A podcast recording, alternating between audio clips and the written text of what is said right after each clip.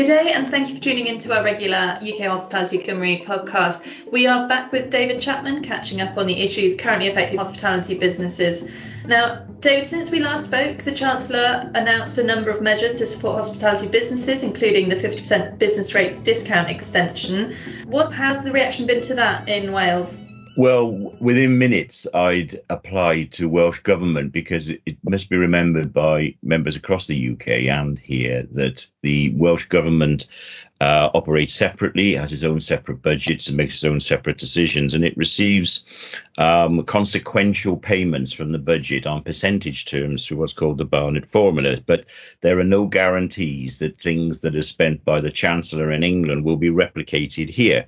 So within minutes, I was in touch with Welsh Government to say, not just could we have the 50% business rate relief, which is a great win for UK hospitality across the UK, but we would ask for more here because uh, in Wales um, we've had sort of longer close, more restrictions, and um, the industry has has suffered uh, consequentially. So we're asking for that.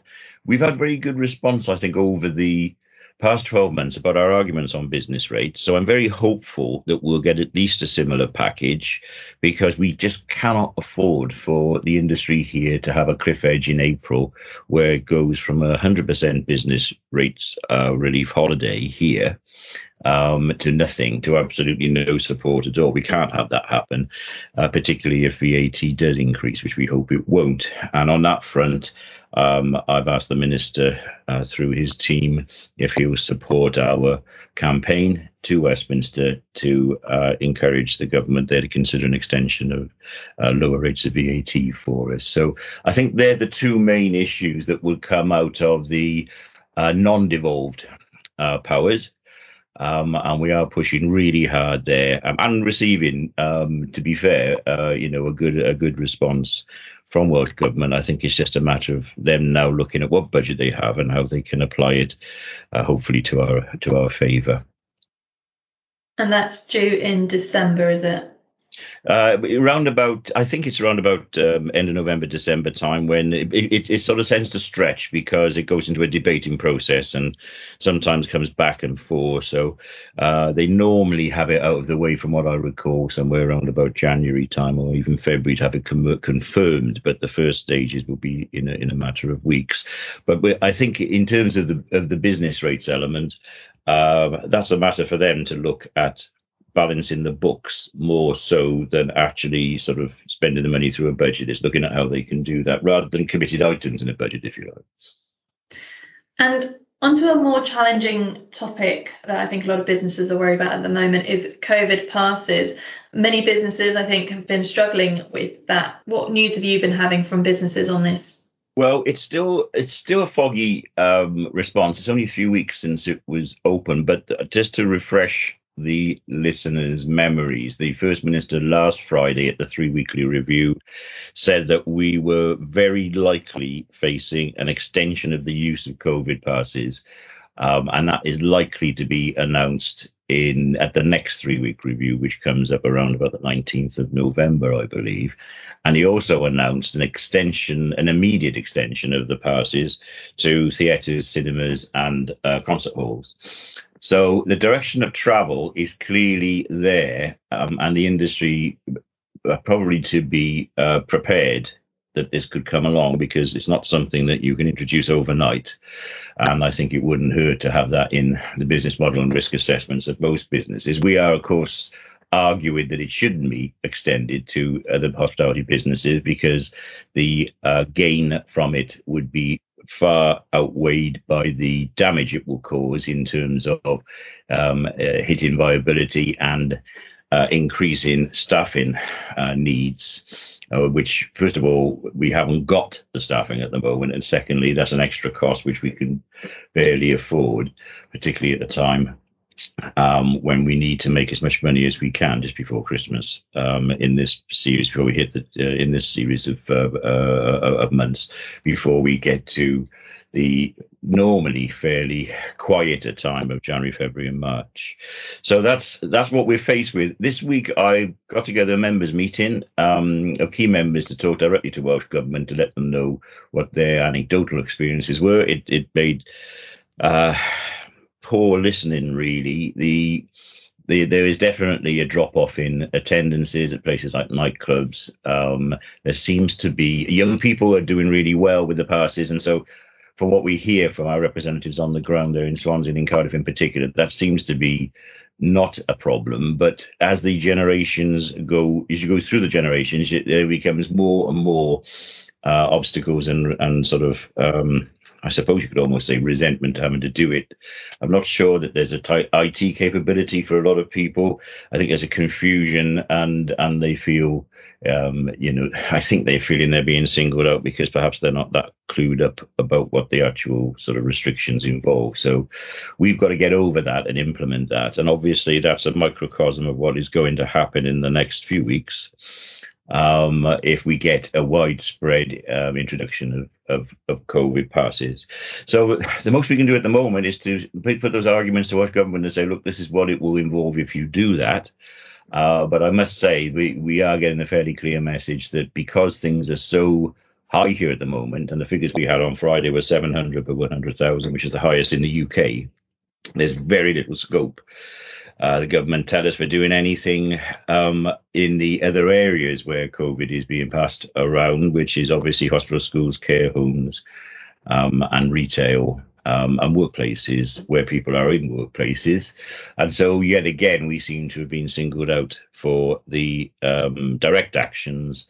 And I'm not clear about how successful they are. And I think that's something which a lot of our members and probably the public as well would be thinking just how successful are they? Because from our information, transmission rates in hospitality outlets are really low, much lower than retail, for instance, and workplaces. Um, and yet there are no restrictions there. So, you know, that's our argument. We'll wait to see where we, we get on the 19th. But I think the thing to say to the industry is just be prepared because, you know, you don't want to be in a position where this is introduced and you're not ready to be able to accommodate it. And finally, if we touch on the ongoing challenge that the industry is also facing on recruitment, what's UK Hospitality been doing in this area? Well, we've, I mean, I work very regularly with as many of the skills um, authorities, if you like, the skills partnerships in Wales. We've got skills partnerships in the southeast, southwest, mid, and north. Um, and I'm I sit on the southeast one, and I also help to create uh, and sit on the Wales Hospitality Skills program. And the point of all of that is that we know we're starting from a low base here, and we need to radically change the schools and careers system, and that process is underway. And I'm I am pleased with it, and I think we've got a very good opportunity now to have industry led work experience and work modules in courses and various other things that will genuinely bring uh, young people into the industry and see what it's like and not just harbour the misconceptions that are sometimes passed on by parents and and um, and, and school teachers who look after careers. So there are gains there, but the immediate short term problems uh, can uh, continue, and there is no real sign of that changing. Um, it's a, it's an irony that uh, other other businesses, other sectors like retail, are able to pay um, additional amounts. And let's face it, our wages seem to have gone up by as much as 20% in the six months uh, to try to attract people into the industry. But we're still able to be outbid by other industries that have had a pretty good time over COVID um, and to some extent at our expense, in that the displacement of alcohol sales into supermarkets has obviously helped increase profits in that area. And then they can challenge us for the recruitment pool to fill up um, to fill up their employment establishment um, as, as, we struggle. So, message I'm getting is that most places are still perhaps 20, 30 or more percent short of the staff they would like to have.